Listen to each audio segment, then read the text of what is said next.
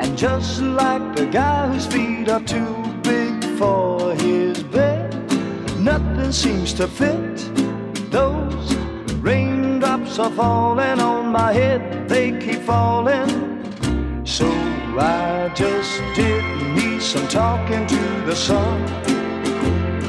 And I said I didn't like the way he got. Sleeping Welcome aboard the Ark. You're listening to the 100 Podcast, a show about CW sci fi series, The 100. I'm Dan, your mountain man, and today I'm joined by my favorite grounder, Olga. Hey everybody, today we're discussing season 4, episode 7, entitled Gimme Shelter. Yay. So, Olga, Yes, Dan? my dearest friend. Hey, What? Oh, okay. Well- well, you can be my friend. I, I am your friend. Yes. Yes. I had something that I was going to say right at the beginning. Oh, I know. It's that we're starting with raindrops keep falling on my head. I've been waiting for this for quite some time. Oh my god, you've been looking forward to using that for weeks. I was like, when is the rain actually going to come so that I can do that? And that was great. and be, you know, oh, it's a happy song, but it's death rain. That's that's my that's my jam, you know. your jam is raindrops keep falling on my head. Well, come on. It's from the seminal classic Spider-Man 2 when he's walking and then he falls down, he's wearing the glasses and he's a dork and everybody loves it. Ready? Do you relate to Spider Man by any chance? All right, are you ready for our fun new segment? I am. All right. Title fight. Ooh, that is shrill. okay, I guess we're doing it. Yep. I might have banged that a little too loudly. I'll bang it less loudly in the future.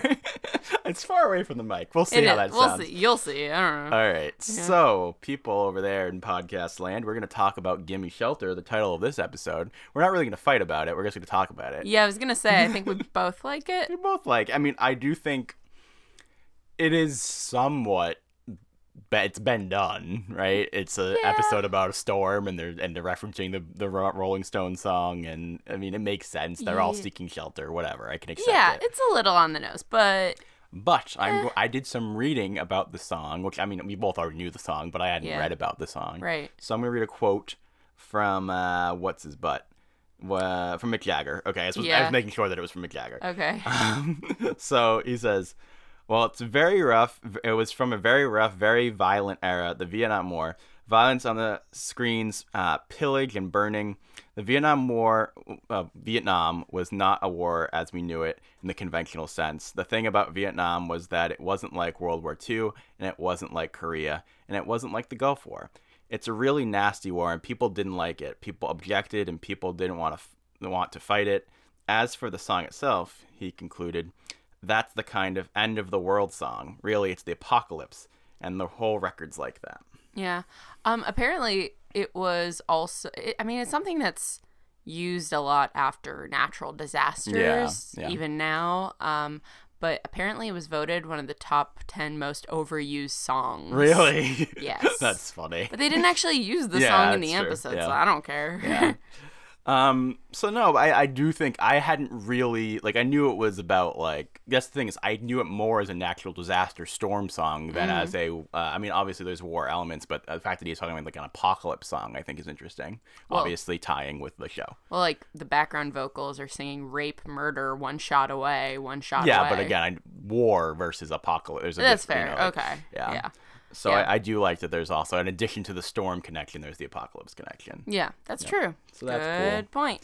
Right. But like we said, it wasn't actually in the episode, but it did give the context based on connection. So Mm-hmm. Yeah. I dig it. yeah it's cool Mm-hmm. All right so what were your reactions to this episode overall As usual, liked it more on rewatch. Mm-hmm. Um, it, it was very character focused. yeah Uh, I'm I'm okay with that now. Yeah. I thought that maybe the Black Rain would bring more of a plot Mm-hmm. impetus yeah so when I, I was expecting it to be a plot heavy episode but you know this was good i really liked what it did for our characters. It almost felt like three bottle episodes at once. Yeah, and that's I mean obviously that's a nice little thing of the each get isolated into their own zones and they each have their own shelter, which we're going to talk about it based on location.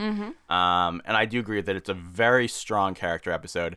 It, it is it's definitely a trope to be like this is the storm and everybody's forced together at high pressure situations and uh, even the show has done it before in season one I believe they were stuck in a storm uh, and uh, so it's a trope, but it was very well executed. uh, and I think the character stuff. I mean, I, as we're going to talk about more, I think this is Bellamy's best episode potentially ever. Uh, definitely since season one. Yeah. Uh, I loved it. I thought that was really strong. His acting was amazing. The writing was great. I think the direction was really solid in this episode. Uh, the use of color, there was different. We had the yellow at the beginning, then we have this sort of eerie green when uh, he's first when Bellamy's first going out to the rover. We got this like light, this like light, like, sort of warm, homely yellow when uh, what's Clarke is on the bed and everything. There's just a nice mixture, and then we have like the very like sterile like White. white and blue of the science lab. There's just a lot of nice uses of color. I feel like and great. I- just I love the setting of the house. I think that's like really nice contrast to what we usually get here. Yeah. Um, Especially when you contrast it to the setting of the cave Yeah, for Octavia. Yeah. And even the setting of Arcadia, where it's just so. very sci-fi. It, and- yeah, it's it's very um like grim and industrial. Yeah, yeah. So- So. I think there's a lot of really good stuff in this. I do agree, uh, and it's not really necessarily a fault of this particular episode, but I think that it's just that we're seven episodes in, and I, I feel like we're we're taking a long time to get anywhere this season. Yes. And it's interesting because you know we complained so much last season about how it was too fast, Mm-hmm. and now I feel like it's a little too slow. Um, and so I mean I'm I'm being picky, but like, yes, we are. We're known for being picky, but um as for it being too slow, it feels like well every episode on its own moves, Yeah. but does it it feels like as a plot for everybody, Mm. It it's stagnant because it, it or stagnating a bit Mm-hmm. because it's like oh they're trying to reach this goal and they just can't Yeah. reach it and, And I- they have all these setbacks. I've been trying to figure out where I feel where because I think there's a huge layer of dramatic irony throughout this season, more so than than most shows, where because they're so freaked out, the stakes feel so high for them, but I'm like. You're not all gonna die, so I don't really care that much. like you know, like and Yeah. and so, and there's the issue of it's it's a it's an idea that's their antagonist. It's not a person or a group of people, and that's a lot harder to connect with. Um, and I think that that's, I mean, that's what they always talk about when you're trying to write screenwriting and you're trying, if the, if the person's biggest issue is like a mental issue or something like that, that's really hard to write because there's nothing physical that you, and, you know, that you can grab onto as their opponent. Yeah. Uh, there's, it's hard to write conflict.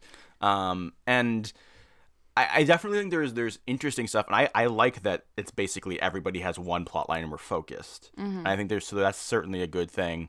But I do, and so I, I want to talk about the dramatic irony thing because obviously, like last season, I was like, Allie's not gonna take over the world and kill everybody either. right. But it just felt like on there were smaller conflicts where I believed something was actually gonna happen, as opposed to the smaller conflicts here feel like filler. Um, Yeah, yeah, I I agree. I could see that. I mean, we we were saying, well, Allie's not going to kill everybody. yeah, It's like, yeah, but the fallout of that is still pretty major. yeah, And that led to this. So it's like, all right, well, obviously the fallout, haha, of this is also going to be pretty major Yeah. and have giant repercussions for the next season. and I do believe that like well probably like not everybody no, will survive. I don't think so. Yeah. But at the same time, we feel like, well, they're kind of holding their cards pretty Yeah. close to their chest and not Yeah, and not pulling a lot of triggers. Yeah. So are we gonna get a major character death, or are they yeah. pretty close to like who they see as their common core? I mean, this is the thing is, I think that they went too far last season, but the fact was that we weren't on the stat- same status quo for more than a few episodes. Like we had the Ice Nation, we had Pike, and and then we had Allie, and then there were stages to what Allie was doing, and I felt like it was constantly shifting. Right. And and along the way there were stakes and we lost people and con- you know controversies aside like you know we were losing major characters and the stakes felt real. Um, and again, I, I think that was a little too much, and it's just there's a happy medium that I, for me that I don't feel like they're quite hitting. Right. I mean, just to take stock of what we have in the, you know, uh, preloaded for the rest of the season, Mm. other than just synthesizing Nightblood, turning, making sure everybody's okay for when the radiation comes. Um, plus, so making sure everybody's okay for when the radiation comes, the radiation coming. But Mm. we also, we're still going to see more grounder politics. We're going to see the return of the flame at some point. Yeah, Gaia. Yeah, Gaia, m new Heda. I mean, I still think that the flame is going to end up in Raven and it's going to save her life. That'd be great. I still hope for that. But the point is, we're going to see the resurgence of the flame. And uh, I think we're going to see what Emori's plot also come Yeah, to, yeah. you know, And that's going come to probably its set up next season, I think. highly likely actually no. so so the point is that we have all these things up in the air but Yeah. the ones that we've been focusing on because it is the a plot Hmm. are the radiation Yeah. and the end of the world so And I do want to say, so I'm, I'm acting like, oh, I'm so picky, whatever. They did find that happy medium for me, which was season two. I agree. I, felt like season two that things were shifting and they weren't rolling too too fast, but I didn't feel like we were stuck on the same idea the entire time necessarily. yeah Um, even though like obviously the mountain men were throughout, but I feel like what was going on with them, what was going on with the grounders was shifting. right Um, I do want to because I didn't. I didn't really plan for us to talk this much about this. I didn't Uh, either. I'm sorry, um, but because of that, uh, it seems like a good point to read this tweet um, from at Tucker Ross Khan, who was responding to me saying that I felt like things were dragging. Um, he said, "I actually like the slower pace. Season three was just too fast with too many storylines. I like one arching one. That being said, I think things are going to be ramped up from now on into the finale." And I mean, Hmm. yes, I get I get where they're coming from. yeah um it seems like potentially there's going to be a month long break between episodes 8 and 9 Yeah, so maybe eight will end on a bang. So I think yeah, I think eight will probably be like, all right, maybe we've found a solution to turning people into nightbloods, Mm-hmm. and then the back half will be like back to the big ensemble, like truly Yeah. ensemble cast drama. Uh, that being said, uh, that's based on very like not necessarily true information. IMDb that's is based wrong on a that's based on IMDb. So I don't like know. they they list both of those episodes with the same title. yeah, so, So mm, hopefully it's not a month break, but we'll see. I wouldn't be surprised. So speaking of uh, lacking our ensemble cast, yes. actually, this episode was missing a lot of people. Definitely. Uh, so we're missing, and these are just the people in the locations that they, they could have been in the episode, as Right. opposed to like Gaia and people like that. Yeah. So we were missing Jasper, Jaha, Monty, Raven, Luna, Miller, Riley, and Roan until the very end. For, and he doesn't speak, I don't think. Yeah, I was kind of surprised. Like, I'm confused about what that means contract wise. Like, how much do you get paid as though you were in the episode I for that? No, I don't know. I mean, it could very well be that he had lines; they just cut them for mm-hmm. time. I'm also wondering if that sh- that scene, that final scene, was maybe shot for the next episode, and it direct like they shot, you know, like he's gonna be in the next episode significantly, yeah. and so like maybe they just brought it over, or I'm, you know, something I'm like that. honestly sure they did. It's Yeah. just very uh, interesting. He just kind of stared over everything with like one eye raised, and I was like, "Oh boy, I love Roan, even when he doesn't talk." Now that said, they did do a, a somewhat admirable job of telling us where people were. Yeah. Uh, they said Roan was unloading fuel with the others, which I assume means Miller and Plus, other unnamed soldier. Yeah. If they're still alive, I don't, I don't, remember. I don't know if we have any unnamed people. left. Oh, um, someone else was there. Oh wait, no, I'm thinking of Jackson. Never Yeah. mind. Yeah. Um, and then Jackson goes to check on Raven and Luna, who are in the biolab. Are they in the biolab? Yeah, that's what he, she's recuperating in the biolab, which I guess is separate from Well, the lab. well she was seen. like she had her episode. yeah. Well, they specifically say the words. They say specifically say the word. She's in the biolab. Okay. Yeah. Well, the point is that she's sedated. yeah. So Um, and then Jaha and Monty are in a different sector from everybody else. Mm-hmm. I did.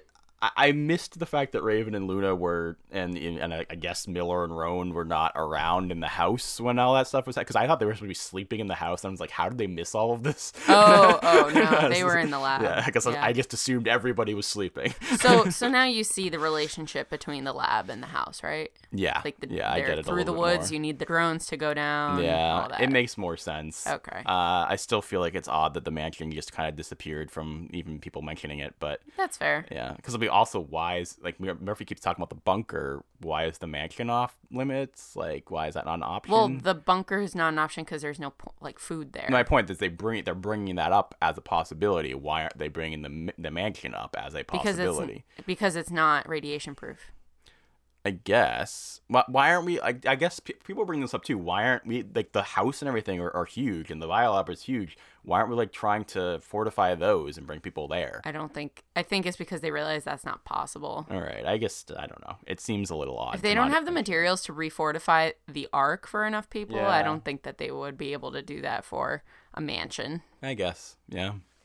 All right. So shall we get into things? Let's do it. So where are we starting off? Arcadia. Of course. with our first major Harper plot line, all alone without Monty. Okay, I was gonna say, was it really a major our plot line? But like, it was without Monty. Yeah, Yeah, her. yeah. Where it's about her without her boyfriend. You know, Right. like it's about her as a character, which is yes. nice. and her as a person. yeah. So I mean, we've gotten little things here and there before, but this is the first like really focusing on her. Right, and of course it's depressing as hell. So you know, we start off with the black rain coming down, and I think that the sort of scene of mass hysteria was well directed. It was very chaotic. Mm-hmm. Um, and then we have this character named Lewis who falls down. He's not really as protected. He's not wearing like like they have a lot of people have jackets and things like that. but even then, it's Yeah. like that doesn't stop it, but it makes Yeah. him especially burned. and he like reaches out to Harper, and she doesn't go back for him. He like pulls on her jacket even, and she just like brushes him off, but is staring as he's getting trampled, and then just keeps moving. Yeah, Ugh. so we're, we're gonna sort of do her entire thing here, which as far Mm-hmm. as she feels really guilty about it, she's like, I should have gone back for him. Now he's gonna die. Um, and Kane just says, all you can do is make him as comfortable as possible. Who you want to be doesn't always win. And that quote comes at a really interesting moment for Kane that we'll get to later. But. Yeah, But it was it was really poignant and man does Chelsey Reist know how to play. yeah, no, that that was some really strong act. The, the acting in this episode was was top notch for Oh, sure. yes. Uh, and I, I really appreciated this little plot line for her, Mm-hmm. especially uh, when I again I missed a few things live tweeting. Also, it helps so much when we have the subtitles on on the rewatch. I had missed where Monty was.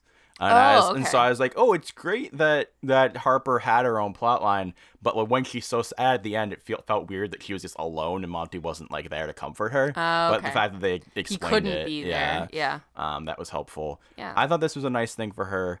The one thing we both had an issue with. Do you want to talk Oh about god. that? Yeah, so both of us were just like, now if only instead of the dying guy being a rando named Lewis, wouldn't it have been great if that was Riley? Just like wouldn't that have been amazing? Absolutely delightful. It would have been. The problem would have with that though Mm. is that I think as viewers collectively, Mm-hmm. we'd be like Harper, stop being sad. It's just Riley. Just like get over it. Who gives a crap if he dies? Oh, Like man.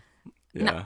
I think I think that in that sense it was a smart choice. I don't know, dude. I feel like they would have killed two birds with one stone, given her a nice plot line and made me happy. Frank, yes, but I think it would have distracted from her plotline. Well, I'm saying that the go float yourself of the week goes to Riley for not being dead. Actually, that was my joke, and you stomped on it because I was the one who came up with that. Yes, but it seemed like you weren't gonna go there this time. I was so- saving it for our goat float yourself section. Oh, I, I put that in here. I yeah. didn't realize In that. the outline, it's in the outline there because I figured we were gonna talk about how he should have been the one. Oh, so, yeah. okay. We're very, very. Dan and his things. outline madness has to pencil in every joke I want to make. All right, so we're gonna talk about how everybody runs in. They're all stripping off their clothes, Yeah, great Uh, excuse for everyone to be naked. Yeah, I was. Th- I mean, I tweeted about how like the CW execs must have loved this episode. Right? it's like, yeah, everyone's crying and screaming, but look at all those hot bodies. Look at all the bods we Notice have. how we didn't see any of the like older middle-aged people getting really naked. Yeah. It was all the young, All up- fit people. all up Yeah. on Harper. We didn't get as much Bellamy as I was expecting. Like you see, like you don't see like they didn't have like a slow shot of his body the way they have with like they have a lot of stuff with Ilian. Oh, they do. Uh, they go really hardcore with Ilian, and My- I'm, I'm not complaining. My mom was watching the episode with me. I know this is skipping forward a little, but when it showed Octavia and Ilian, it was like, wait, didn't she try to kill a girl? And I was like, no, that was Ilian, and she that's him. And she was just like, oh, well, I can tell it's a him because. Because he was naked at this point, and she was like, "Oh, well, he's a very pretty person. Like, he, his eyes are really big, and his hair is soft." And I was like, "Mom, please, this is a little uncomfortable, considering it's like deep emotional drama and pain." And my mom's just like, "Ooh, well, you know, young man." Like, "Stop, stop, no, mom." Oh, I can't blame her. All right. So yes, the stripping section is now over. Yes, thank you. Um, All right. So Bellamy's worried about Octavia, uh, but we have no idea where she is. So him trying to go after her doesn't make sense. And I like that he can sort of admit that. Yeah, Um, and but they find out that there are some people trapped. It's Mark and Peter. And that Peter was one of the hun- original hundred, so Bellamy has to go on his crazy rescue Bellamy mission. yeah, Uh, but yeah. it goes a little differently than usual. In that it fails, Yes. like blatantly fails. I'm not even just that it failed. I mean, to me, what makes this great is that he accepts. He he doesn't keep trying. Yes, You know, and he admits. this is the moment that I've been like wanting. Like he made the logical choice, Mm-hmm. right? And you know, we'll get into this in more detail, but like. I think that that's that's like I thought he was going to try and try and try, maybe still not be able to do it, but he was going to hurt himself in the process. He wouldn't Yeah. like. I just thought that that's who he was, and the fact that they have him change in this episode, that he has a real arc here, Mm-hmm. I think is fantastic. and it's a frustrating piece of growth. Yeah, like as viewers you're like well we want Bellamy to be okay. We Mm. want him to be a little bit more logical sometimes. Yeah. But I mean, we also want him to be the hero. So it's kind of hard when he doesn't get to be that. Yeah. Um, yeah, so basically he says, you know, I can't find my sister, but I knew do you know where they are. Uh, eventually like the wind blows off the rubble and stuff and so No, Mark- no, the wind changes direction. Yeah. So basically they're in an overhang. Oh, so the So the- rain starts it coming starts in. going under. Okay, Yeah. that makes more sense. Yeah. Um, okay, so Bellamy's trying to get them. His rover is stuck. Um, and he's like, I have to go out and you know put get the what was Push it out of the mud. Basically. I think they were gonna use some some device or something, but uh, It Kane- doesn't matter. Get it out of the mud. Uh, so Kane tells him that you know if he does that, three people are gonna die, not two, and there's nothing he can do. yeah. Um, This was a great Kane episode. yeah, I mean, it continues to be great, but but I mean, last week we were saying, well, Henry Ian Cusick feels like he's not getting enough for what such a great actor he is, Yeah. and how much potential he has to be amazing, and just your your heart not only goes out to him, but your attention, like you get so invested when he has a great plot and scene yeah. and everything. Well, that's the and- thing is, I had sort of been being like, I want him to make mistakes again, and it's not necessarily that he makes mistakes here. It's actually he doesn't make like the saintly choices. Yes. and I, I I enjoy that. Also, the fact that it harkens back so much to his past mistakes. Yes. that it reminds you that he's not the saint. You know, and I think that that's so good. Exactly. So this episode, after our little complaints, it's like they they heard us and they're Twenty like, million weeks ago, but "What do you mean?" Yeah, so- oh, yeah, when they were making the Yeah. episode. Yeah. hmm um, yeah. Uh, so um, we're gonna jump. You know, we're we're actually doing this Arcadia stuff sort of in chronological order. So Mm-hmm. Kane calls Abby to tell her about the black rain and how the water is no longer drinkable, and they're running low on water because of the fire. And I all for. I forgot about the fact that the water wouldn't be drinkable after this. Yeah, this is a problem. Big one. The deadline looms closer. you know, we're sort of mixing together the two plot lines here, but this is a really good Abby Kane thing, and you know, shipping aside, this is just a really, uh, you know, great harkening back to that core, uh, you know, discussion we always talk about from the pilot between the two of them. Yeah. Um, and her, you know, her finally being faced with something that she, you know, can sort of see where he had come from Yes. and him sort of saying almost similar things to what he said in the pilot, but with a much more downcast, I know it's tough, I understand, this is awful sort of point of view. Yeah. And I think that's great. Um, for her especially you know as a healer as a doctor Mm-hmm. arguably even as someone who has been a bit of a moral core yeah, to so many or self-righteous if you want to put it that way. sure i i okay Yeah. um for her to be faced with you know basically saying uh if i take a life to find a cure does that make me a murderer Yeah, I thought that was great. so it's like no one gets to be a pure hero or a pure Yeah. villain Maybe there are no good guys. yes yes i know Um, um, so I'm going to read a little bit more of these quotes. So he says, uh, "Your humanity is your greatest strength. Sometimes we need a different kind of strength. We need to survive. Then we can find our humanity again." Great stuff. Oh, love it. Yep. Especially with a show that's about, you know, the younger people. Sometimes when it's a scene between the adults, people don't always like like that. Basi- in in other shows usually. Mm-hmm. Yeah. But this show makes it feel necessary. No, I think that they're just great actors, and I, I'm certainly this is my favorite season for Abby in a lot of ways. Yeah, you haven't really been a huge Abby fan. No, I just didn't find her necessary. But and, uh, they're doing good stuff with her. Great. Yeah. Um. So Mark is dead, and so is Peter. Hmm. And uh, Bellamy can't protect anyone. He talks about how O is his responsibility now. You know, where is she? What has she become? Is she even alive? Um, Yeah. it's you know we should before we really go on we should just pause and his acting the direction the closeness of the camera and the claustrophobia and the rain and the, and the lighting and uh, like just everything was He feels so- trapped in every way. yeah. And i i just think this is phenomenal. Uh it, it's really well done. It's really heartbreaking It, and it sets the tone perfectly. yeah and I don't know about you, but I couldn't be invested in like that was a scene in which all of my attention was on the screen. Yeah. Yeah. It was so good. Um, so he's talking about Octavia, and Kane says, You can't save someone who doesn't want to be saved. Your mother would be proud. I know I am. And then he says, You floated my mother. and Oh, that just hits you in the heart, man. because you because you feel for Bellamy, but you also feel for Kane. And I just did not expect that at No. all. It was just like, it just came out of nowhere, and it was so strong, and it was so good. It was so it was it was a knife. line of the episode. It wasn't even a knife in the back. It was like an intimate killer line, Yeah. and you could and Kane is obviously struggling with yeah.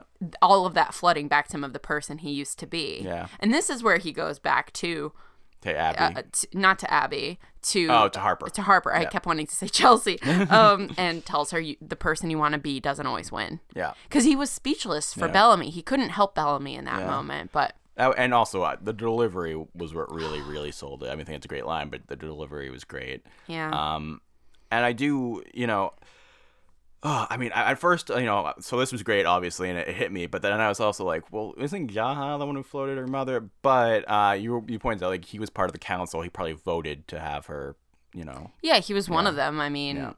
yeah, And even if he wa- didn't like directly do it, he might just mean it in like the the greater The gr- sense, yes, yeah. yes. It's because Like, of your laws that yeah, you put us in this position of killing my mother, and and and yet. Uh, You know, we love the relationship between Bellamy and Kane. yeah.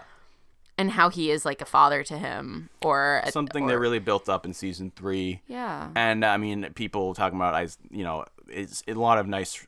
It gets really picks up nice leftover remnants from the mid- you know the middle of season three ish, where you know Kane's trying to rush out of Arcadia and Bellamy's in the way, and just how he can't do it. Right? Mm-hmm. There's they were really building that up. I do think, and I I- I wonder if people remember more moments in season two that sort of built up their connection because to me it, like now it's such a core thing of the episode of this episode and everything i do feel like like what built up their father son bond like it kind of just came out of nowhere as far as i remember I suppose, I, yeah. I guess it happened during the three months we missed. Um yeah that sounds right. yeah. Yeah but i who cares? The actors are so i don't good. care. Yeah, i'll forgive it. I don't care. Yeah. um Uh, so ending out that he says, uh, you know, Bellamy gets back after the ran's over. Kane says no word from Octavia, and he says he's sorry, which I thought was a great moment. yeah for and it, it was such a big sorry. Yeah, yeah. And then Bellamy says you can't save someone who what doesn't want to be saved. who Yes. yes Yeah. so, So, great, great episode for both of them. Great connection. Great everything. it was it was a development where Kane sees himself in Bellamy, but they have that history, Mm-hmm. and Bellamy could be a better Kane. He has Yeah. that potential of learning. And it's just ah, Just so good. If if only all of the emotional core episodes could deliver. I mean, I don't agree with you that Bellamy could be a better Kane, but, What do you mean? I, I mean, I don't. I mean, Like I as think, a leader? I don't know. I feel like Bellamy's already made equivalent mistakes to Kane. No, no, no. I'm not. Yes, but he's also like I don't Younger. know, 20, Yeah, 30, yeah. 20 years younger at the very Um, least. But yeah, but now Kane, I feel like Kane's already like at the good leader point. I know, but what I'm saying is like eventually when Yeah. So Bellamy could be Yeah. still alive and the Yeah. leader, it, he won't just be him like learning from his mistakes. He'll have Kane's guidance. Yeah. And I hope that going forward, I, I do think this is a, a pivotal moment for him to be able to let go and to be able to, you know, just not know that not everything's on him. Right. And that he can't control everything. Right. Uh, and I, I hope going forward he is able to continue to make some logical choices. Not always, but sometimes. Yeah, Um, I think that's great. that would be really that would really show that this episode meant something. Yeah. Over in the cave. so I I was asking you. I, I'm not really sure if this is like literally supposed to be Lincoln's cave. I don't think so. I don't think so. Uh, but I, maybe metaphorically, you know, caves are important to Octavia. it's and- more the thing of she's adopted grounder culture. Yeah. She learned it from Lincoln, and one of the first time or the first time we saw Lincoln. Um, nah, I, maybe I don't remember. Well, the point is that it's it's very significant. caves are with- significant Yeah. and they mean something to Yeah. uh, no pun intended, ground Octavia as kind of being part of the grounder culture as opposed to. And I also think you could put it that like being in that situation in that place with another attractive male like could have furthered what she was feeling as far as like the idea of like she saw him, she had some connection to Ilian and it made her more uncomfortable being in that space. Yeah. Um I, I think that there's a layer there if you want to see it that way. Yeah. Um I could see that. but you know how that sort of heightens the grief process. I could see that, but also at the same time, once Octavia is gone and the Black Rain is coming, where else is she going to hide other than a cave? well, no, I know. I'm saying I'm just like From I'm saying yeah. in a poetic, Yes. symbolic, metaphorical. and I'm saying on the surface level, Yeah. it's the only place that makes yeah, sense. yeah, definitely. So read into it as much as you want, basically. Um, so before the rain comes, Ilian is following her, and he says that he owes Octavia for sparing his life. Which is A very odd way of thinking about it. considering she was the one who wanted to kill him And opened the- she opened the be almost- door. yep, almost killed. Whatever, dude. Thanks for not actually killing me when you said you were gonna kill me and made me almost die. Okay. Uh, so they run into the cave. Um, my one of they have some really good funny lines in this episode too, which is funny because it's so dark. Um, but Octavia says, "Why don't you make a fire? You're good at that." Burn. Ma- ah, nice. Fire burn. Thanks, Dan, for explaining the joke. I'm so good at life. Um, okay, so Ilian's sort of trying to bond with her. He's talking about how he can't imagine going home. Everything reminds him of what he did. Very good lines, actors. This is a good episode for Ilian overall. We get to know him a bit Yeah. more. Yeah. I, we certainly both have some issues here, which we'll get to, but this part I think is good. Mm-hmm. This part was good. Yeah. Yeah. Um, and Octavia says, You're not a murderer. You feel the way you're supposed to feel after you take a life. I feel nothing, which we'll get to in a second.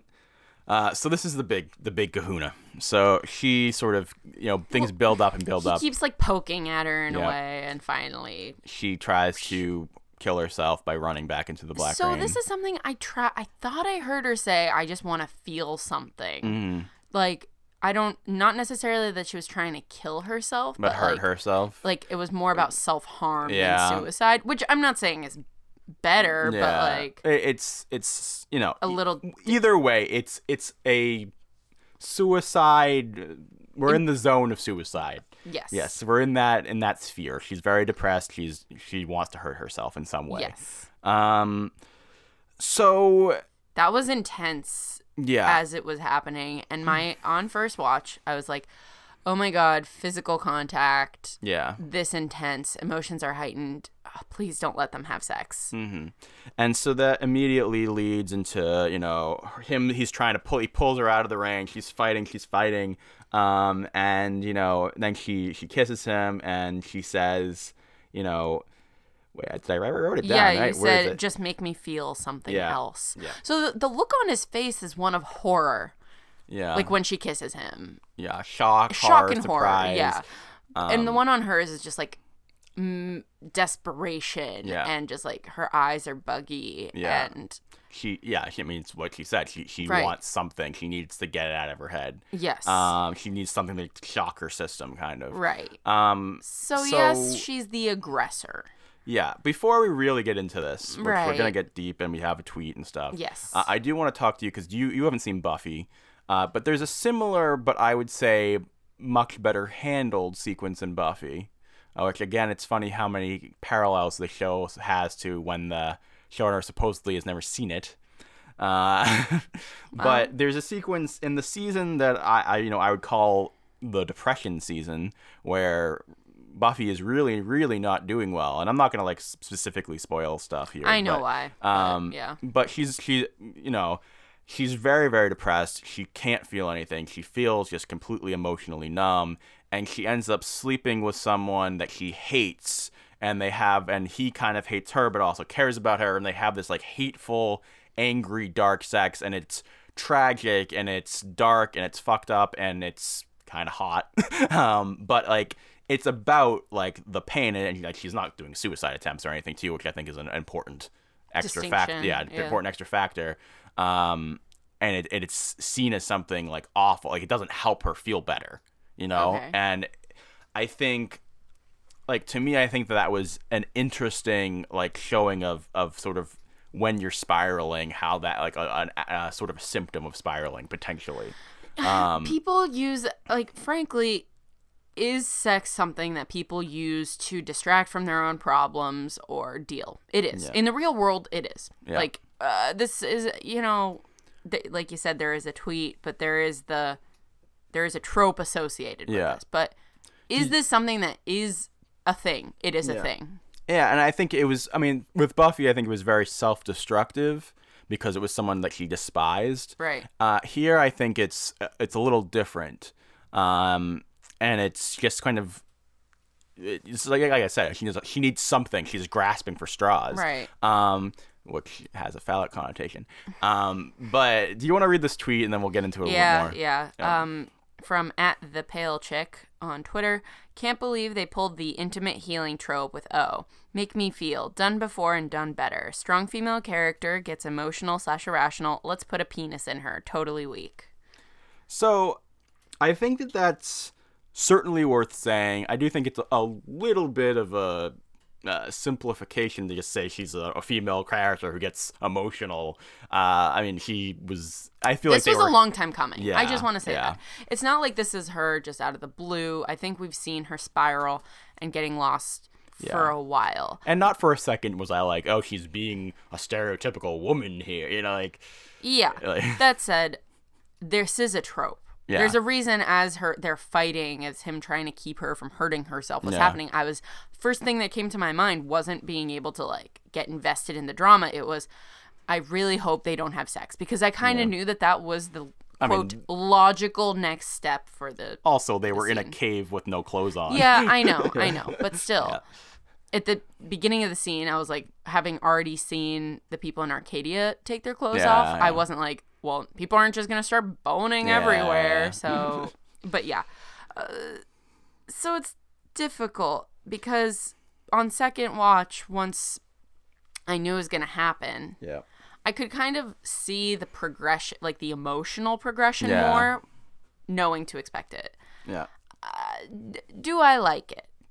I, I mean, I think that there's there's something you know I talked about like it reminded me of season three things where there's something controversial and potentially majorly problematic here, but I haven't really landed on exactly where I feel. Because I do feel like I mean my first gut reaction was was a I think this is a really well shot scene, really well acted scene, the lighting, like everything, like it's a beautiful scene, uh, but like it felt like to me like they're using suicide as as foreplay for a ship moment. Yeah. and I like for a show that has dealt with mental illness and stuff, I think pretty well.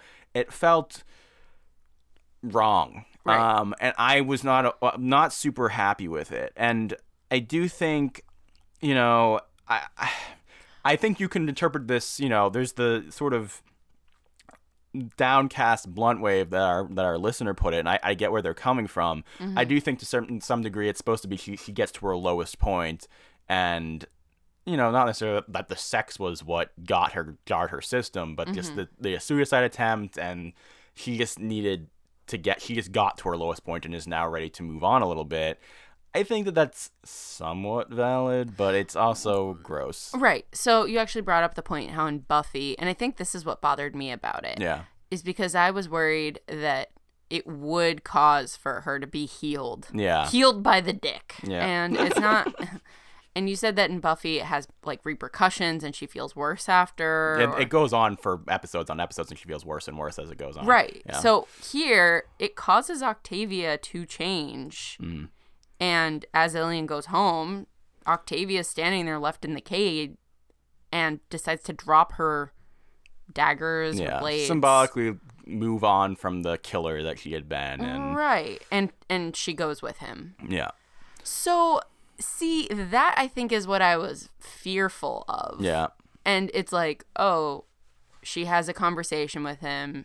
She she might have like been part of what might have snapped her into it. Is like wow i wanted to hurt myself so badly just because i hate how being a killer has made me feel. Yeah. but then she has sex and she is able to at least try to stop being like walk away from yeah. Being i mean that person. they could have had it be that he stops her and he holds her and she's shaking she's crying or she tries Yeah. to kiss him and he's just like no but i'm not going anywhere or something like Yeah, that like something I think more... I think if they left out the kissing completely and he and he just pulled her out and he was holding her and she was sobbing and Right. then we cut to later and he had helped her and he had helped you know like he had protected Right. her and she you know that's eh. I mean but you know what I mean like as far he as he had like, still brought the shock to her system well yeah no I think no I think to me in that case it's two separate things Okay. that she brought the shock to her system with the suicide attempt okay and that that is what lets her drop the knives Mm-hmm. but him being there is what connects they have a connection now and that's, Okay, that to me I that see. separates the two things in a way that i think would be much better Mm-hmm. um, that you can still build up that they have a connection now and he's a good person Yes. but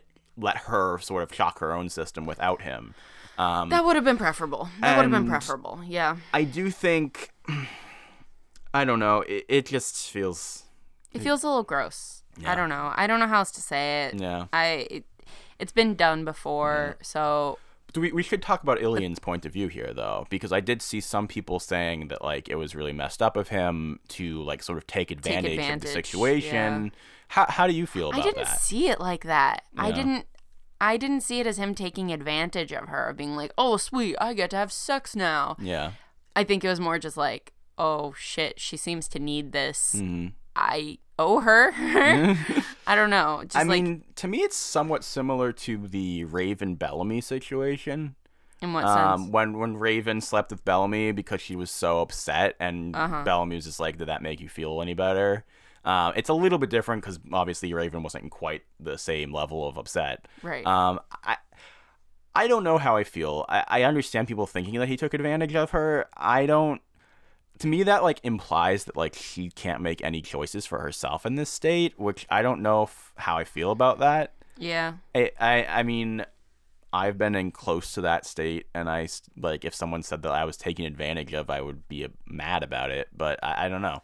Yeah. Uh, I don't know. Uh yeah, like there are points when people are though like can't Yeah. be trusted to make the right decisions Yeah. for their bodies because they're so Yeah. Just, so I don't know. uh, I gone, understand. but I don't know if Octavia had. I don't want to say earned that, but like as a storytelling Yeah. perspective, like certain things you can't expect to be on the same level No. as real life. So I don't know for for a TV show if it got To that to level. demonstrating Yeah, that to me being like she can't make any choices for herself. She without no- being a danger to yeah, herself. she has no yeah. agency. I, I don't know. It's I understand where people are coming from though. Yeah. Alley Island. Hmm. Oh, my only other thing. Actually, I do have two more, two other things I want to say about O. Yep. A, um, I think it's like really annoying that she didn't tell Bellamy that she's alive, and that we still are. We how like we're back to Bellamy being like, "Is she dead?" Well, Like- how would how would that happen? well, the fact that they that they decided to just go. Back oh, and not go and- back to yeah. Arcadia. Yeah, good point. Um, the other thing uh, I was talking to you about is I'm I'm a little nervous about the fact she dropped the weapons. Like, yes, it's an interesting character move for her, but um, is she just gonna not be a warrior anymore? And I, I don't like that. I want her to be the warrior that Kane was talking about, where the, a warrior knows when not to kill. I don't want her to become a total pacifist because I feel like that's not the character we've been building up to. That's not the character she was before Lincoln died either. Like I want her to be the character she was before Lincoln died. Yeah. Uh, so I don't know. We'll see. Yeah, I don't know. I think I think she'll struggle with it too. Yeah.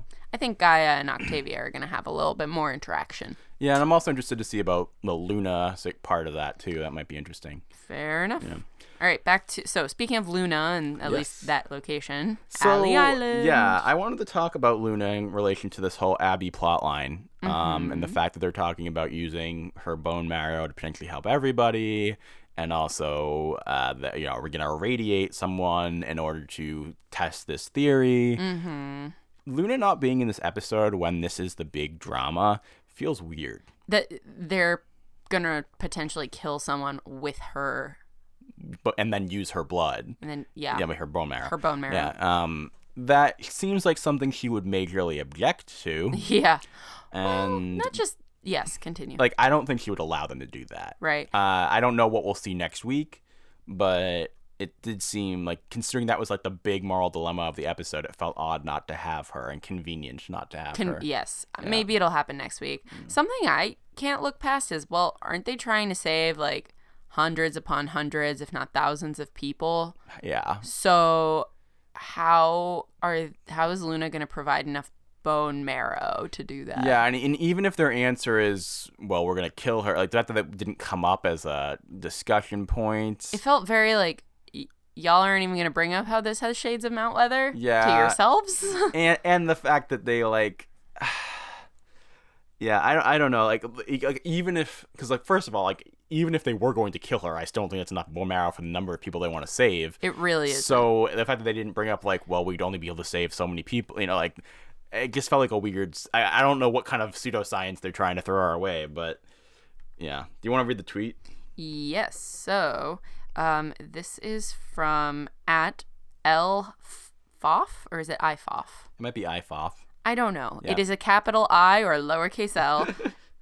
um, so they say bone marrow transplant is different than blood transfusion. I was an English major and I know that. Bad Abby science.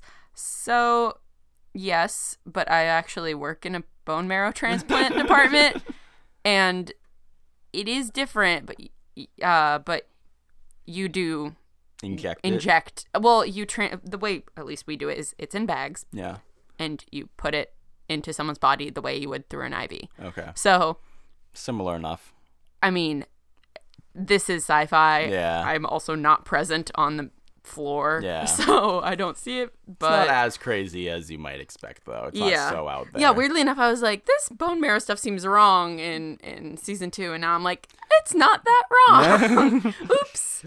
So Um, so jumping ahead, Clarke goes to the really, really swanky house. I enjoy the swanky house. yeah, and Um, Murphy is there, like, you know, dancing, cooking. You can cook, you can read. yeah, you can read. That was amazing. that was so good. and Maury um, stands up for her man a little bit. They're doing cute nuzzling. Yeah, a- they're really cute this episode, and I also do want to say Maury. This is my favorite Maury episode too. She's just. I, I remember at the beginning of the season, I had said, I don't know how I feel about Do we Maury. need her Yeah, anymore? like- Yeah. Yeah, I keep saying that, and then they prove me wrong. So, who should I say is terrible next? um. So, uh, Emori's freaking out because she overheard that they might radiate someone, and she assumes it will be her. because she's the um, frikdreina. Yeah, she's the outsider, everything like that. Mm-hmm. Um, so there's an interesting thing here because when she first is talking about it, Murphy says, oh, "What are the scavengers back?" Um, I think this is important because a it's building up that there are these scavengers that there were people she worked with. Mm-hmm. Um, I also, to me, that was what made me believe a lot of what all the lies that we get throughout this episode about this new guy who shows up, which we'll get to. Mm-hmm. Um, because I really, I was like, I know that this is coming, that they're going to tell us more about these people. And I thought this was the doorway into that. Yeah, Um, so that was great. I thought it was a great twist. I think so too. yeah. Yeah, and we're starting to get hints of that bigger, Mm-hmm. bigger threat.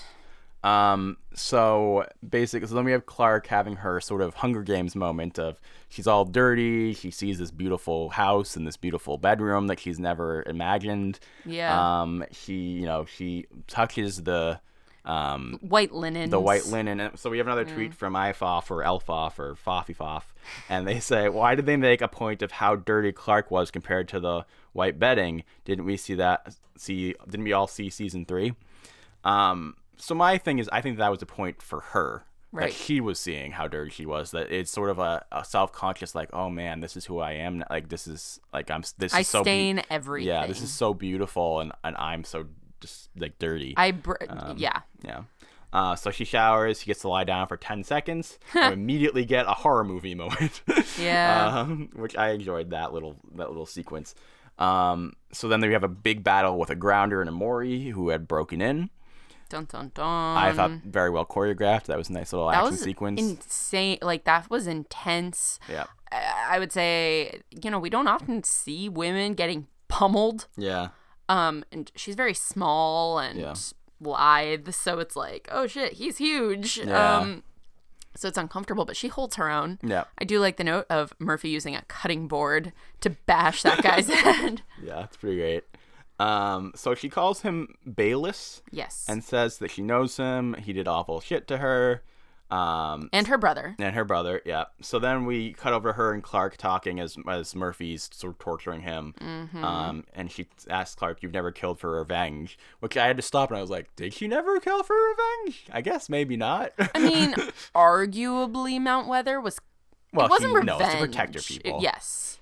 I did it for my people. Yeah. No. Um, so yeah, I mean, I do. If I'm forgetting anything, I want to know because I, I don't think she's I feel like they would have, at the very least, let's give them Yeah. some But credit. they know that she. They know she's never killed for revenge. Well, I'm a, she thinks that she's never killed for revenge. I wonder if the audience agrees. Mm, I see what Yeah. you're saying.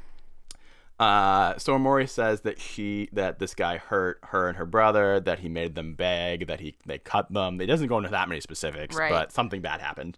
Um, and she talks about how she was, and you know, Clarke's trying to say that she understands, whatever. Maury's like, you don't understand. I was cast out and forced to steal and eat from a young age. You were loved. You were special. You know nothing of my pain.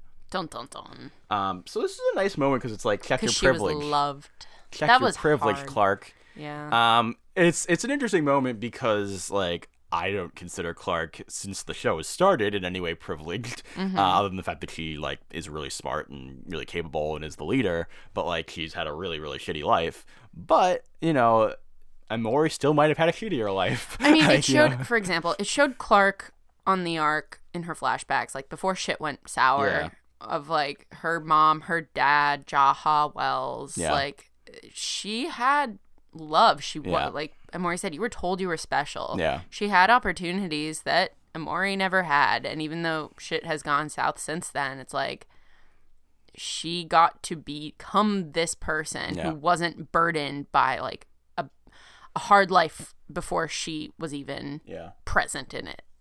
So I don't know. That definitely that definitely has real world. Yeah, I think there were definitely nice real world real world echoes there. Yes. Um, and yeah, no, I guess I think that that was a nice little social commentary Yeah. moment for them. So how about we all internalize that right there? Oh yes. um. So, They, he says if we let Baylis leave, he'll come back and kill us all. He'll bring others. Yeah. Yeah. And Okay. and he's trying to say like she's lying, but she I'm convinces just them. scavenging for my family. Yeah. yeah. yeah. But she convinces everybody. And, then Clarke says that we'll test it on him, yes, which obviously we knew was coming as soon as he showed up. of course. Uh, but but still, yeah. it was. Yeah. We didn't think that it was anything but the truth coming from Emori. Yeah. So I thought, you know, great moment for Emori, great episode for Emori. Very Catwoman esque, I was saying. Very, you know, he's a thief, she's a liar, she's manipulative. Yeah. Um, I love it. Uh, she's a survivor in a way Mm-hmm. that Murphy seriously finds sexy. Super sexy. At first, Um, he was like, "Wait, that's not him," and then he was like, mm, "That's not him." Yeah, and I like that he the, the line of it. That's not him because that means there is a him, and that's you know the best lies are built in some sort of reality, and that's why she was able to be so convincing, and I think that was great. Mm-hmm. Um, just a really nice, really solid character episode. Yes. Yeah. Uh, I'm excited for next week, Mm-hmm. and I don't know. it it better be at the same time while it was a character driven episode and I loved it for that. It it better be the last one of these. a standalone a standalone character development, Yeah.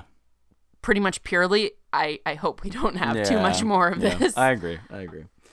Um, all right, so over in the dead zone this week, we have three sad, lonely individuals Lewis, Mark, and Peter. Their fight is over. Their fight is over. May we meet again in another life, brother. Okay, Dan. Let's move on. Um, from your poetry. right, so I'm gonna read our little contact us sick here, and you're gonna read the emails. We already read this one tweet, so these are all emails from We Will Rise. Uh, but if you want to be part of the conversation with us, you can do so in a myriad of ways. You can either tweet at us at the 100 podcast, the 100 podcast over on Twitter. Follow us, listen to our live tweeting times. Um, also check out our website, the100podcast.com. Check out our Tumblr, the100-podcast.tumblr.com. I have updated that, by the way. I was just about to ask. I did update it. I did. That does remind me that I did not check Tumblr to see if we had any Tumblr questions this week. I am sorry. Um, the, the 100pod at gmail.com is our email address. You can email us there like these fine people did. and that's the best way to send us longer pieces because clearly Dan forgets to check Tumblr every week. I don't like Tumblr. Sorry. Anyway, Um, all right, old, please, old man. please rate us or review us on the iTunes. That would be a big help. We haven't gotten a rating or review in a while. It would make me feel delightful. I would be happy. I would do a happy dance and post I mean, it you guys Twitter. would. I was gonna say people wouldn't be able to see it. This is audio format, but okay. Um, yes. Make Feel free to embarrass yourself on our Twitter feed. Go right, ahead. Email ahoy. All right. Uh, and just remember, we always record a few days after the episode airs, so we have time to rewatch. Yeah. So feel free to also comment on the episode that aired that week in Yeah. addition to our podcast. Though we, I, we got some great tweets, so thank you guys We for did. the tweets. Yes, absolutely. Um, also, remember, you can be part of Crew Corner or be God, one of the male I crew. didn't approve of this. You got your freaking title fight. You got your go float yourself of the week, which ruining my joke, which I'm still bitter about. Anyway, back to We Will Rise feedback. All right, so this is from Caitlin. Mm-hmm. Hey guys, I'm writing to once again talk about Clarke. I talk about Clarke a lot, I know, but she's just one of those characters that resonates with me. This week's podcast was great, by the way. I do love some of the new segments, Dan. Go float yourself is pretty great. Damn it, don't encourage it. Fine, fine. All right, I love hearing Olga tease you for them a bit more, though. Yes. All right. Anyways, I know you guys said you would love to hear a different perspective on Clarke and Nyla, so I thought I would share mine. To me, from the very first line of the show, I knew the show may be about the 100, but it was from Clarke's point of view. She is the one that speaks the first lines and gives the exposition. Every point there on out is more focused on her. We end the season seeing her in trouble, open the next season with how she gets out, and so on. Coming from that storytelling aspect, when I look at any of her relationships on the show, I see that the writers are telling us how she feels and what she is going through. Mm-hmm. This season is the season of Clarke's journey of healing from Lexa. Whenever Lexa is brought up, I think it's less about making fans happy or even hurt, but showing us how Clarke is feeling. Every time Lexa is talked about this season, it's by someone in Clarke's life acknowledging her feelings for her. Abby talks about her, then Roan, now Nyla, and I think it's part of Clarke's journey in showing her grief. From this perspective, I don't think having her sleep with Nyla is weird or disrespectful because, as they have shown before, this is how Clarke processes pain. I also don't believe it's showing promiscuity or continues that specific trope because she's not just sleeping around with people. If the writers just had this scene to make sure we know she's still into girls, then it could have been any girl she sleeps with. She knows and is friends with Nyla. It's not a random hookup. The first shot, shot is on Clarke, and while I too think that nothing needed to be said about Lexa for you to get Clarke's pain, I think it shows that Nyla can speak about her with Clarke. It is showing more about their relationship and how, in a show where pain rarely gets processed, you can see that Clarke has been talking it through with Nyla up to this point. I love the way the writers have handled her character this season. It's rare that we actually get to see pain accurately and painfully processed. It does make me feel better about Clarke eventually moving on with Bellamy if that's what they want to do. However, I think that they would need a real conversation about Lexa before that. While Bellamy has acknowledged that Clarke loved Lexa, he has not done so with Clarke, so maybe that will come next. Thank you for hearing me out on this, guys. Have a great day. You as well. Uh, it was a great email, and I think that uh, yeah, I definitely agree that it would be nice to have an actual discussion with them about that. And I I think you know you make good points about Nyla for sure, and I, I also I do like a specific the point that I really connected with is that you're right that this has been shown to be how Clarke deals with her. It, it's similar to the Octavia thing I in was some gonna way. say instead of being healing, healed by Dick, And something. They said that again. It's not really healing. It's just it's it's more like the Buffy thing in a way, except not that not hateful or self destructive as much as just like escaping into it. Escapism. Yeah. That's the word I was looking for earlier. Uh, yeah. Okay. Yeah. So I great points. I, I don't know that I have much to add. I think you kind of dropped the mic there, but Yeah, um, that was great. That was great. And thank you for your perspective. yeah. All right, so this is from Kalar. Hi, Olga and Dan. Love your podcast. Sorry if this is a little long winded. Okay, breathe in. Let's go. All right. I was very happy and excited to see Clarke in bed with Nyla in this episode, We Will Rise. That was be- awesome because I really like Nyla and think she will be great for Clarke. However, unlike many people, I did not predict that the show would go there after the Tinderbox episode. I'm a huge Clexa fan, and I just thought the show would give Clarke more time to grieve Lex's death. And my cynical self assumed Clarke would eventually end up with a man. I, I again, I think that uh, Caitlin explained why she. I, I think she isn't moving on from Lex. I think this is her part of her grieving process. I agree. Same. Uh, to my great surprise, that didn't happen, and I was thrilled when it was Nyla in her bed and not some random guy. It validates and confirms Clarke's bisexuality and possible outright lesbianism, but it also positions Clarke as the lead character as standing in her full power, usually only reserved for male protagonists. No, Okay. like I was saying last week. Yes. Yep. So it was very disheartening to hear so many cavalierly state afterwards that Clarke and Bellamy are inevitably going to be the end game for the show from all the build up this season. As a lesbian woman, I can tell you if she ends up with Bellamy, it will be devastating to me because it would feel like it would negate her relationships with Lexa and Niylah. I realize many straight and non straight allies would not agree with me and think I'm overreacting. But if I am, it's only because there are so many to choose from in the torrential downpour of heterosexuality 24 7, 365 on 99% of all relationships on TV. So forgive me if I'd like this rare moment in history with a lesbian or bi lead character. I don't think it's too much to ask. So, if this show centered around Clarke and her journey, then it would feel like she went through a phase with Lexa and another phase with Niylah, only to end up with a man who was right in front of her the whole time. It came, it would be as if she came to her senses and found the man of her dreams because she was really straight all along. This is a classic 1950s pulp lesbian fiction final chapter. This idea that it was the Clexa fans' turn previously, and now it's the Bellarkers' turn, is absurd.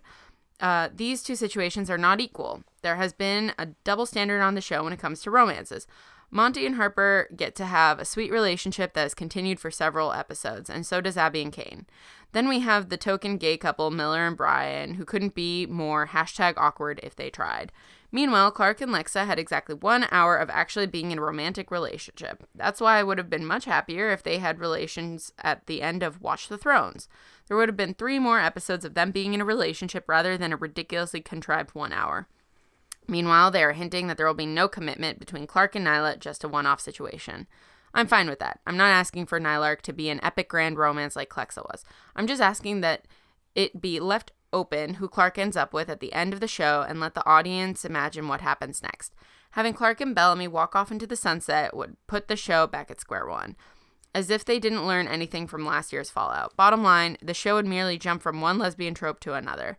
This really shouldn't be a big issue in 2017, but it is. And it's really a shame because I love these characters a lot and want to see their journey to the end. Okay. Can I start by saying something? Yeah. First and foremost, I mean, yes, uh, this shouldn't be a big issue in 2017, Yeah.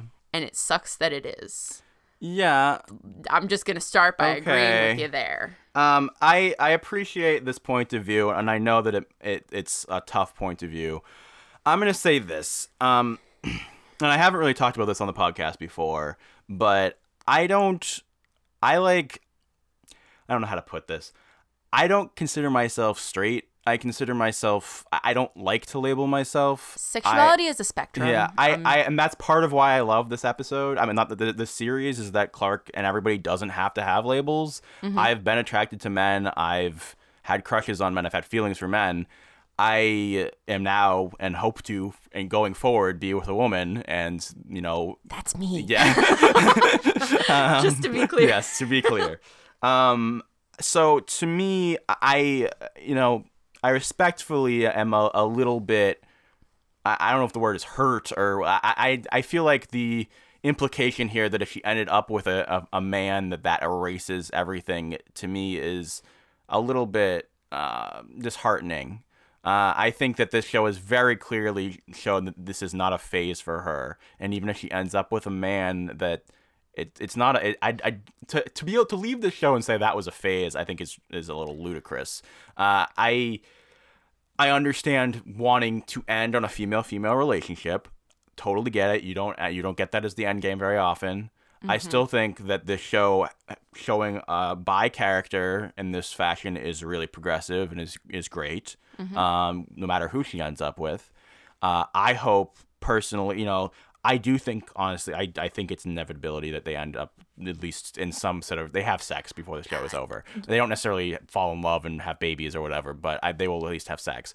Um, what do you think? I actually just on that note, something I could definitely see happening that Mm-hmm. I don't think many people are considering, and it depends how long the show goes. But let's say like goes for another two seasons, Mm. I could see them like slowly starting a relationship and it not working out. Yeah. And them just being like leaders together. So Yeah. as a anti Kane and Abby almost, where Yeah. it's like they were leaders and then they fell in love. Yeah, Just saying. I agree. I also think Bellamy could die at some point. I wouldn't be surprised. Uh, especially again considering since thinking about how long it could go on. Yeah. uh, I just think at some point they will get together. right. Um, you know, so I don't know. I think personally, I think it would be nice, and I think I- the, to me the thing that seems most likely because I do think that they're gonna end up together.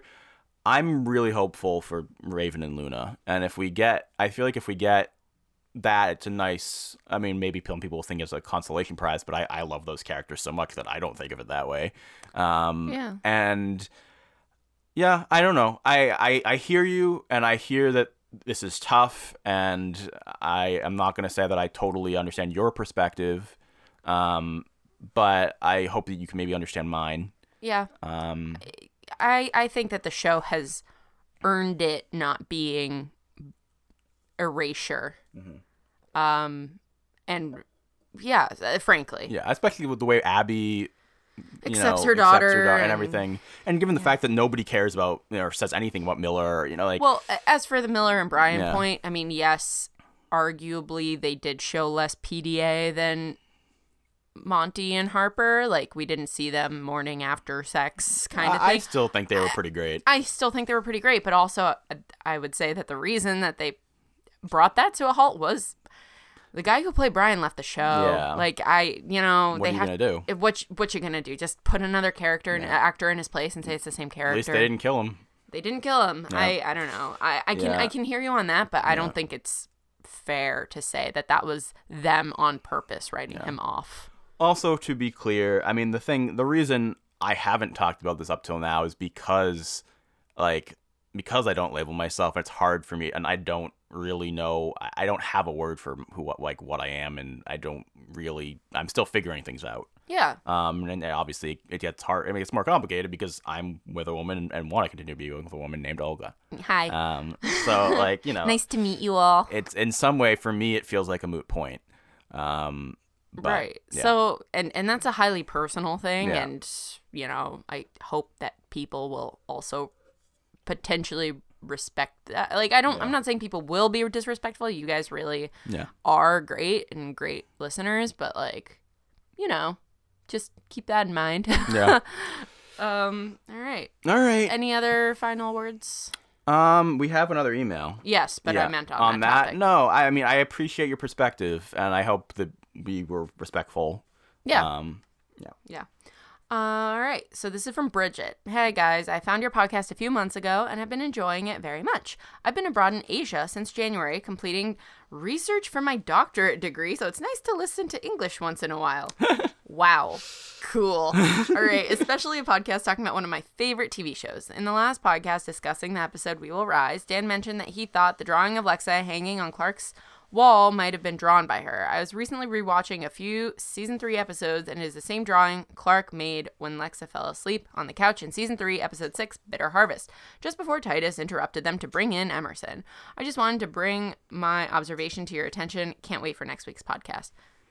Okay, so I just must have missed. I, I we understood that it was actually drawn by her. What I was trying to convey there is Her that being Clarke, not Alexa. yeah. Lexa. Well, no, yeah. So what I was trying to convey was like, yes, I knew that that was from that episode, Right. Um, but I was saying like I hadn't seen what it looked like in a while, and I was looking at, it and I was like, I was like, I like the drawing because I can believe that it is ri- drawn by someone like Clarke, not like a professional artist, right? Right. Sometimes when you have stuff like that, you're like, oh, look how beautiful it is, and like I don't know that I believe that Clarke's that good, you know? like, Yeah, yeah. Um, and it was a very intimate moment. Yeah. yeah, I, I, yeah, I, I, but thank you for the clarification. Yeah, I, just I in just case didn't, I didn't explain, I didn't explain myself that well. Right. Yeah.